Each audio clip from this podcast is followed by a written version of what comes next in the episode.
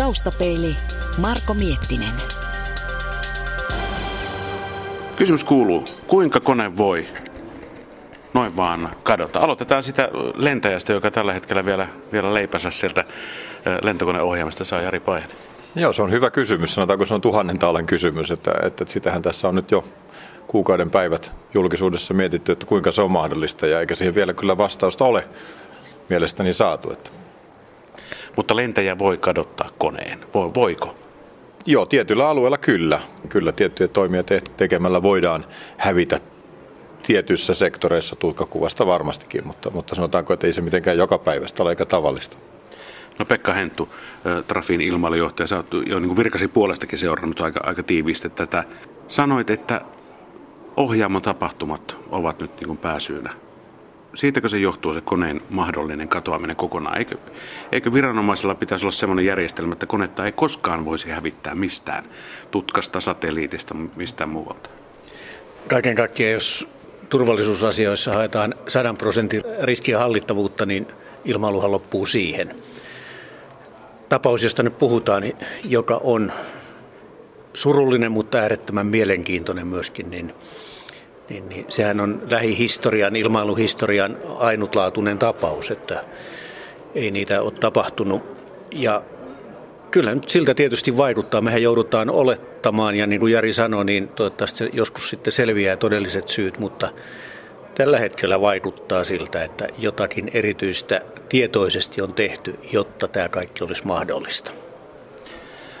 Onnettomuustutkintakeskuksen johtava tutkija Ismo Aaltonen. Tuossa meillä itse seinällä on, on oranssivärinen musta laatikko ihan vain niin malli, malliksi. Ja siellä on pieni tuollainen kymmensenttinen, kolme senttiä halkaisijaltaan oleva lieriä, joka on, on, on, on sitten se lähetin, jonka pitäisi antaa signaalia tuolta. Mutta palataan sinne ohjaamoon. Tuollainen laite nauhoittaa kaksi tuntia, kaksi viimeistä tuntia puhetta ohjaamosta. Mutta entäs jos se on viisi tuntia tiedottomana lentänyt, eihän se ole mitään hyötyä. Niin, se voi olla, että sen hyöty jää rajalliseksi, mutta toisaalta niin siellä on myöskin tämä toinen oranssivärinen mustalaatikko, josta nähdään sitten kaikki lennon parametrit, mitä siellä on toimenpiteitä tehty, miten se kone on lentänyt ja muuta. Niistä pystytään aika pitkälle päättelemään, koska nämä tallentaa yli tuhat parametria reippaastikin yli nykypäivänä nämä, nämä mustat laatikot. Että voi olla, että se painopiste on nimenomaan tämän lennon parametrien analysoinnissa, kun ja jos ne joskus tässä löytyvät. Jari Paajanen, otetaan esimerkki lento jo vaikkapa Helsinki-Vantaalta John F. Kennedylle. Mm-hmm. Siinä mennään aika monen ilmatilan läpi. Montako checkpointtia matkan varrella on? No valtion rajoja me ylitetään varmasti ihan helposti sanomalla noin viisi kappaletta, että siinä on jo periaatteessa tämmöisiä niin kuin firrien, firrien läpimenoja tulee useampia ja, ja tietysti sitten yksittäisiä pienempiä viipaleita näillä alueilla tietysti tulee vielä useampia. Että varmasti puhutaan toista kymmentä erillistä tämmöistä kontaktointipistettä on joka tapauksessa. Ja tässä ty- kyseisessä tapauksessa niin viimeiset sanat olivat, olivat Malesian lennonjohtoa, että hyvää yötä. Ja sehän, se on ihan normaalia. Se on ihan normaalia. Toivotetaan lennonjohdolle, että, että moi, me nyt siirrytään toiselle puolelle, mutta, mutta saattaen vaihdettava se nyt ei sitten nähtävästi toteutunutkaan. Vietnamilaiset eivät koskaan saanut ö, sitä esille, että sieltä onkin tulossa kone. Onko tässä esimerkiksi onnettomuustutkijan mielestä niin virhe vastaanottavalla viranomaisella, jonka pitäisi tietää, että sieltä tulee kone? Joo, joka itse asiassa jopa aikataulun mukaisesti.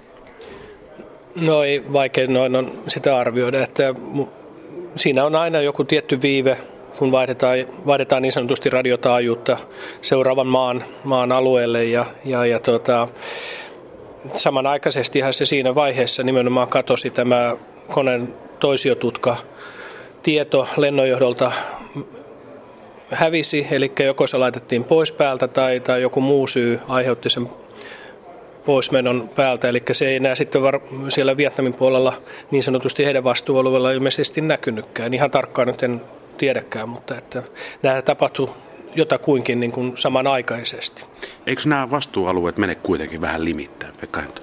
Joo, kyllä se tietysti lennonjohtaja siirtää koneen toiselle lennonjohtajalle. Siinä on aina puheyhteys myöskin tai datayhteys lennonjohtajien välillä.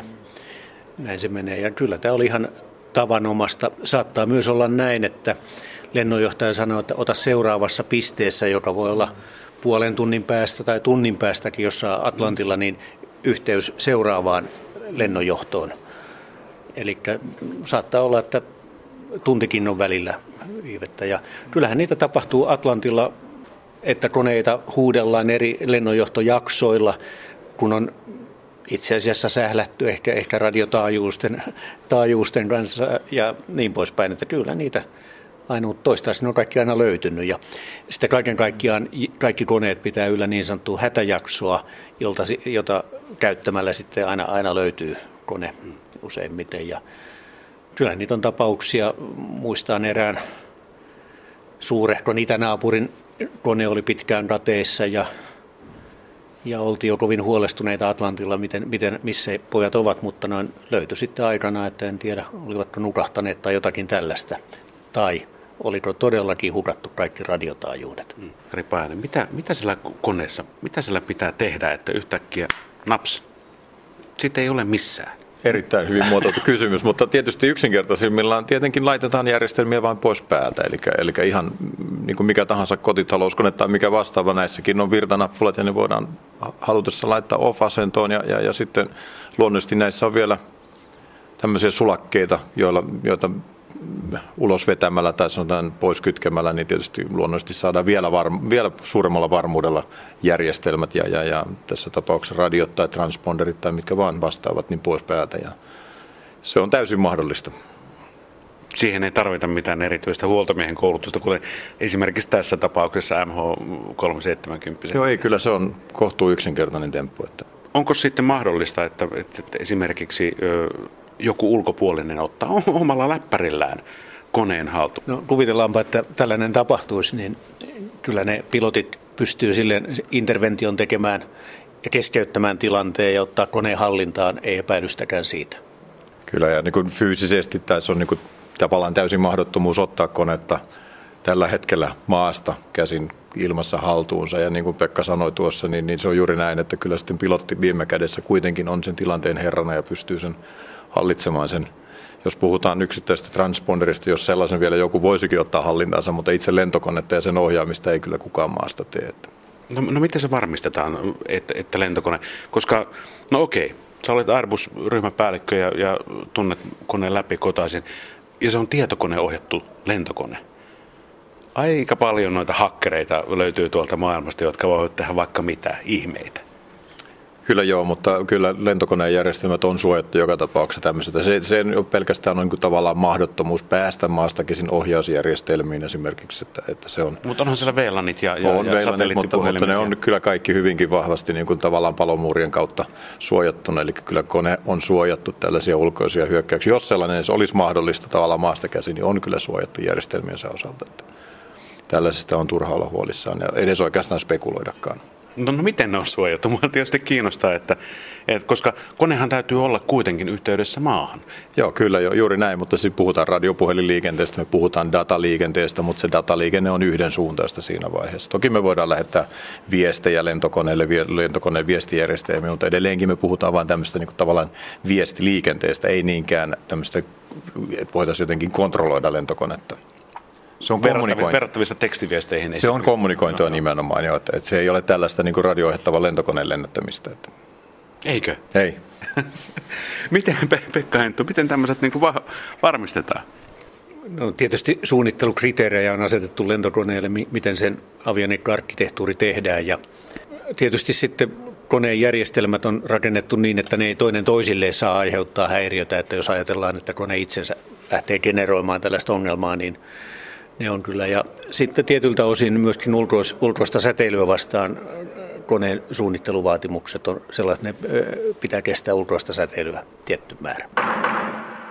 Sitten se kone on kuitenkin kadonnut. On se, on se mikä tahansa, niin siinä vaiheessa Ismo Aaltonen sinun puhelimesi soi.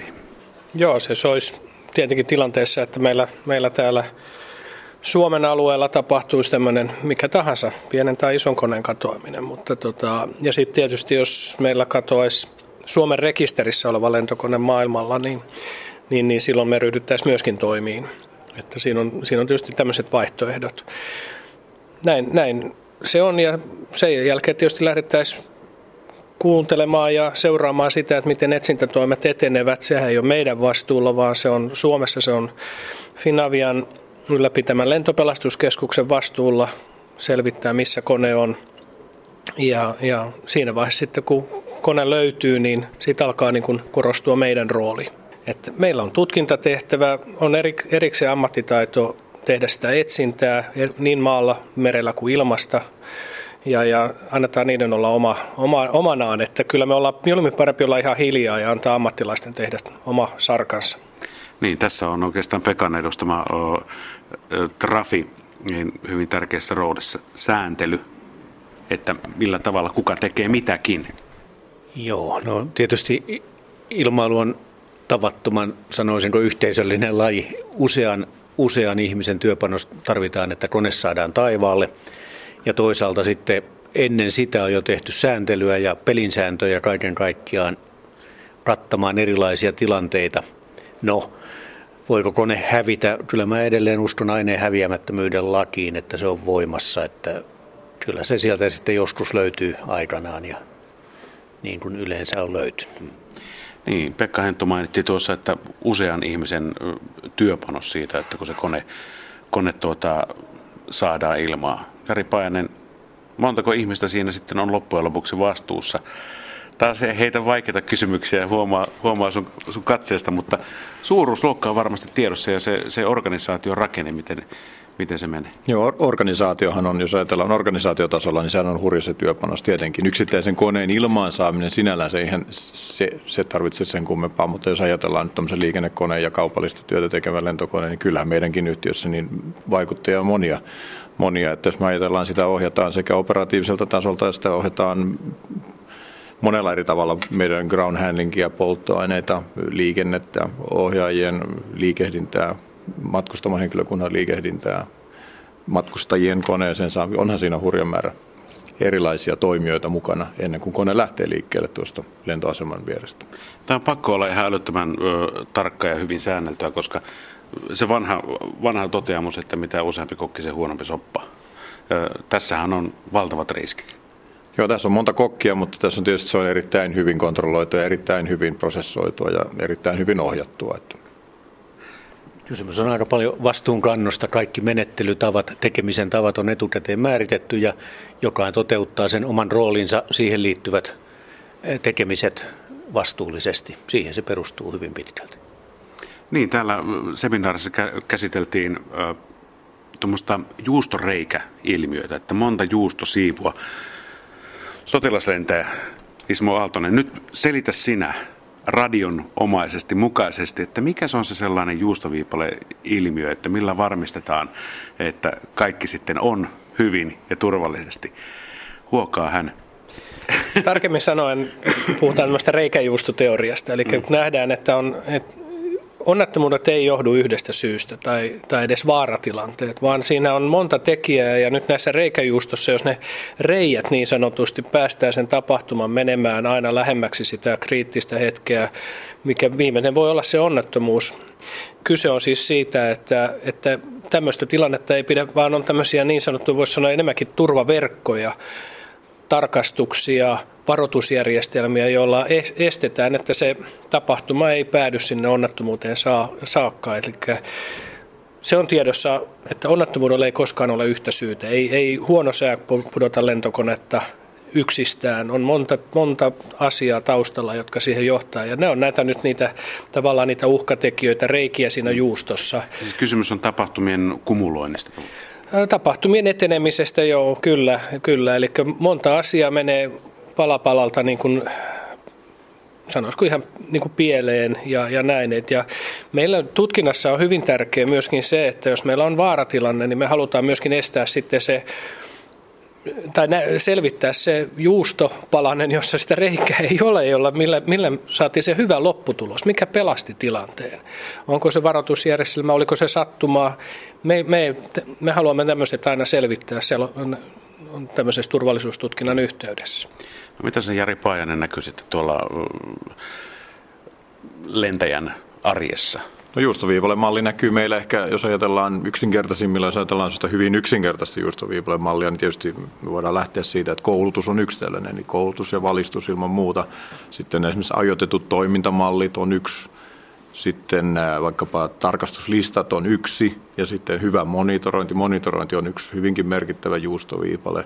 Ja sitten siellä on just nämä Ismun mainitsemat varoitusjärjestelmät ja sitten vielä viime kädessä on sitten semmoinen niin kuin tavallaan lentäjän puuttuminen asiaan sitten, kun kaikki on vielä mennyt pieleen. Itse asiassa tuossa kun pari vuotta sitten tein ilmailutaustapeiliä ja, ja pääsin, pääsin 330 ohjaamoon ja, ja seura, seuraamaan sitä työskentelyä, niin tuntuu, että kertaaminen, kertaaminen ja kertaaminen, se niin kuin toistuu valtavan useasti ihan jopa niin kuin koneen yksilöinnissä – Kyllä, juuri näin, joo. Ja siis meillä on ihan tiettyjä toimijoita, jotka lentolennon jälkeen kerrataan, vaikka ne ovat kuinka tuttuja, niin aina uudelleen ja uudelleen. Ja se perustuu pitkälti siihen, että jälleen kerran yksi juustoviipale on se selkäranka. Myöskin sitä, että esimerkiksi tavallaan kuka tahansa voi lentää kenen tahansa kanssa, että kun asiat on standardisoitu. Ja tämä tulee juuri siihen monitoroinnin pilkkeen, eli me tiedetään, me tavallaan se standardisoinnin kautta tiedetään, mitä toisen kuuluu tehdä tässä tai kussakin tilanteessa. Eli vaikka kuinka yksilöitä ollaan, niin sitten kun lentäjät laitetaan vierekkäin, niin ne on yhtä puuta. Työtä tehdessään kyllä juuri näinkin. Yksilöinä siviilissä, mutta työtä tehdessään hyvin samanlaisia. Taustapeili. Trafi liikenteen turvallisuusvirastona, mikä on Trafin rooli ää, tässä lentäjien koulutuksessa koulutuksen sääntelyssä? Koulutus on hyvin tarkkaan säädelty. Ensinnäkin kuka sitä saa koulutusta antaa ja millä menetelmin ja sitten toisaalta mikä on koulutuksen sisältö. Eli me nämä hyväksytään koulutusohjelmat ja koulutusorganisaatiot ja niin poispäin. Mutta toisaalta kyllä koulutusjärjestelmässä on paljon kehitettävää.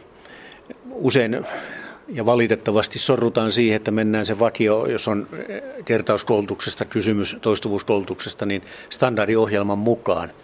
Saattaa olla, että todellisen tarve olisi jotakin muuta ja mikä on sitten se tarve, niin siitä on olemassa tällä hetkellä aikamoisia tiedostoja eri ikäryhmän lentokoneille, mitkä on ne heikkoudet. Ja nyt täytyisi tietysti entistä enemmän pystyä löytämään ja keskittymään niihin heikkouksiin ja kouluttaa niitä, eikä suinkaan aina standardiohjelman mukaan. Ja paljon on odotettavissa kehitys, kehitystä koulutuksen lähitulevaisuudessa. Joo, Mulla oli tilaisuus olla, olla tämmöisessä koulutuskokouksessa tai seminaarissa mukana ja justiin niin, että, että se muuttuisi enemmän tämmöisiin niin kuin, esimerkiksi virheistä, mitä ollaan havaittu ja niiden kautta annettaisiin enemmän sitä joustavuutta siihen, siihen lentäjien koulutukseen. Se olisi tosi, tosi tärkeää. Varmaan myöskin muille ammattiryhmille ihan yhtä lailla, jotka on lentokoneiden kanssa tekemisissä. Että jos me toivon mukaan onneksi me ollaan Suomessa saatu tutkia ainoastaan vaaratilanteita, joita on liikenneilmailulle tapahtunut, hyvä niin. Parempi puuttuu niissä, ja niissähän me ollaan myöskin havaittu juuri tämmöisiä tiettyjä koulutuksellisia asioita. Ja me mielin teemme mieluummin sellaisen tutkinnan kuin onnettomuuden tutkinnan, että, että, että päästään niin kuin hyvissä ajoin puuttumaan ja ehkä niin, niin sanotusti riippumattomana ulkopuolisena tahona onnettomuustutkintakeskus voi tarkastella esimerkiksi koulutuksen sisältöä ja tehdä suosituksia sitten, että olisiko tässä muutosten paikka ja ajatusten paikka. Ja näitä itse asiassa Euroopan tasolla kerätään yhteen ja koska Suomi on kuitenkin aika pieni toimija yksin, niin me saadaan, meillä on tietokanta niin ilmailuviranomaisella kuin meilläkin onnettomuustutkinnalla on käytettävissä niitä, niistä havainnoista ja, ja tilastoista ja poikkeamista, niin, niin, niin niiden avulla toivottavasti tämä kehitetään koko ajan eteenpäin. Ajatellaan uudella tavalla, eikä, eikä vaan pysytä siinä samassa. Me olemme pieni toimija, mutta olemmeko, olemmeko me hyviä? Me ollaan oltu tähän asti hyviä Suomessa, mutta täytyy aina muistaa se, että joka päivä on uusi päivä lentoturvallisuuden kannalta ja, ja sitä mekin tietysti aktiivisesti seurataan tutkinnan puolella, että, että mieluummin puuttua tosi vähän pienempiin poikkeamiin meidän tutkinnan kautta kun, kun sitten odottaa sitä mahdollista onnettomuutta. Mutta kyllä tämä historia on hyvä, mutta meidän pitää katsoa tulevaisuuteen myöskin onnettomuustutkintakeskuksessa. Aivan kuten Hannu Korhonen sanoi tuossa omassa esityksessään, että turvallisuuttakaan ei pidä ottaa itsestäänselvyytenä. Pekka Hento. Niinpä, kyllä se näin on. Ja turvallisuustyöstä kun puhutaan, niin aina on parannettavaa, aina. Että jos, jos ajatellaan toisin, niin sitten ollaan hakoteillä. Jokainen päivä on uusi päivä, uudet haasteet, uutta ymmärrystä, uutta oppia saadaan. Aina on parannettava. No mitä se voisi olla tuolla ohjaamossa, ne uudet haasteet joka ikinen päivä? Se onkin itse asiassa tuhannen taalan kysymys, koska juuri tähän meidän haaste on, että me tiedetään sattuneet onnettomuudet, me tiedetään sattuneet tapahtumat, incidentit, mutta se, että me pystytään organisaationa ja tietysti tässä tapauksessa niin kuin hyvinkin pitkälti lentooperaatioita ohjaavana osapuolena arvioimaan niitä tulevaisuuden haasteita ja se, että mikä, meille sat, mikä voisi olla se seuraava tapaus, mitä meille sattuu. Että mun mielestä se on ehkä niitä suurimpia haasteita. Me pystytään aina varautumaan, niin kuin esimerkiksi ajatellaan taannoista Air Francein tapausta, jossa jossa, jossa menetettiin nopeusnäyttöjä ja muuta ja toimittiin, niin kuin toimittiin, niin se ohjasi meillä niin kuin tämmöistä kertauskoulutusta. Tämmöinen me pystytään pystytään tekemään sinne yksi juustoviipale, me pystytään taklaamaan se todennäköisesti tulevaisuudessa juuri tämän koulutuksen kautta ja kertaamisen kautta, mutta sitten meidän täytyy taas miettiä, että mikä se voisi olla se seuraava. Se on iso haaste. Miten tiivis koulutusohjelma esimerkiksi, kuinka usein sinä, kokenut lentokapteeni, joudut simulaattoriin tai, tai pääset Pääsen kolme, Ker- kolme kertaa vuodessa käyn. Kaksi, kaksi on tämmöistä tarkastus, tarkastusvoittosta ja sitten yksi on tämmöinen kertauskoulutustyyppinen, jossa sitten kerrataan juuri näitä asioita, jotka on katsottu hyväksi kouluttaa. Eli tarkastus, niin kuin Pekka Henttu tuossa sanoi, on, tämä on hyvin tarkkaan säädeltyä ja, ja just tarkastukset meillä on hyvin tarkkaan ohjelmoitu, mitkä on ne tarkastettavat asiat siellä. Ja, ja tähän todennäköisesti jatkossa voi olla, että tulee vielä uudistuksia, niin kuin tuossa vihjattiin, mutta sitten se harjoittelu niin sanottu harjoittelusimu meillä on sellainen, missä me voidaan keskittyä kouluttamiseen, kouluttautumiseen. Me voidaan tuoda just näitä tämmöisiä tapahtumia, joita on ollut niin esille ja sitä kautta tietysti lisätä osaamista. Tässä ollaan liikelentämisestä puhuttu paljon, mutta tämän hetken ongelmana suomalaisessa ilmailukulttuurissa taitaa kuitenkin olla ehkä tällainen ilmailukulttuurin muutos. Ei olla enää pienpuolella, harrastajapuolella sitä yhtä yhteisöä. Ihmisellä on varaa ostaa ultrakoneita, mennään vähän ihan niin kuin autolla tuonne liikenteeseen mitään välittämättä. Esimerkiksi Ismo Aaltonen, säkin olet joutunut nimenomaan tuollaisen pien, pienkonepuolella paljon enemmän työllistetyksi kuin nimenomaan ammattipuolella. Joo, näin on. Suhde on suurin piirtein kymmenen suhde yhteen, että, että yhtä isomakoneen poikkeamaa vaaratilannetta, niin ollaan tutkittu kymmenen lentoonnettomuutta pienkoneilla. Ja kyllä se siis vaaratilannetta vastaan lentoonnettomuutta? Niin, niin siis mm. meillä ei ole liikenneilmailussa onneksi ollut, ollut lentoonnettomuuksia, vaan, vaan lentoonnettomuudet on ollut näitä pien- ja harrastaja yleisilmailutasolla. Ja tota, on tietysti ollut surullista katsoa. Niissä ei ole koneissa ollut teknistä vikaa. Ja, ja kyllä se silloin päätyy siihen, että, että koulutuskysymykset, asenteet, tämmöiset asiat niin on, on niin kuin aika keskeisiä niissä onnettomuuks, onnettomuuksien taustatekijöillä näillä kevy, kevyemmällä ilmailulla. Niin, asenteet. Tässä muuten varmaan on, on ehkä Trafillekin niin tulevaisuudessa jo parhaillaankin niin valtava työsarka nimenomaan harrasteilmailupuolella. Kyllä, jos palataan ammattilentäjään, niin hänellä hän on suojanaan yhtiön kehittämät toimintamallit, toimintamenetelmät, yhtiön toteuttama koulutus ja sitten vielä uloimpana kehällä, varmasti suojakehällä on, on yhtiön turvallisuusjohtamisjärjestelmä. Mutta entä sitten harrasteilmailijalla? Parhaimmillaan hänellä on muutama lentäjäkaveri, mahdollisesti jopa kerho, joka on turvallisuusorientoitunut. Hän on aika yksin ja se yhteisöllisyyden puute on nyt se suuri ongelma harrasteilmailussa ja mahdollisesti toteutetaan nyt sitä haavetta, elinikäistä haavetta, että hankitaan oma kone ja ollaan oman laiturin nokassa täysin yksin. Niin se ennen oli harrikko, joka hommatti, nykyään se on, se on, se on ultrakevyt.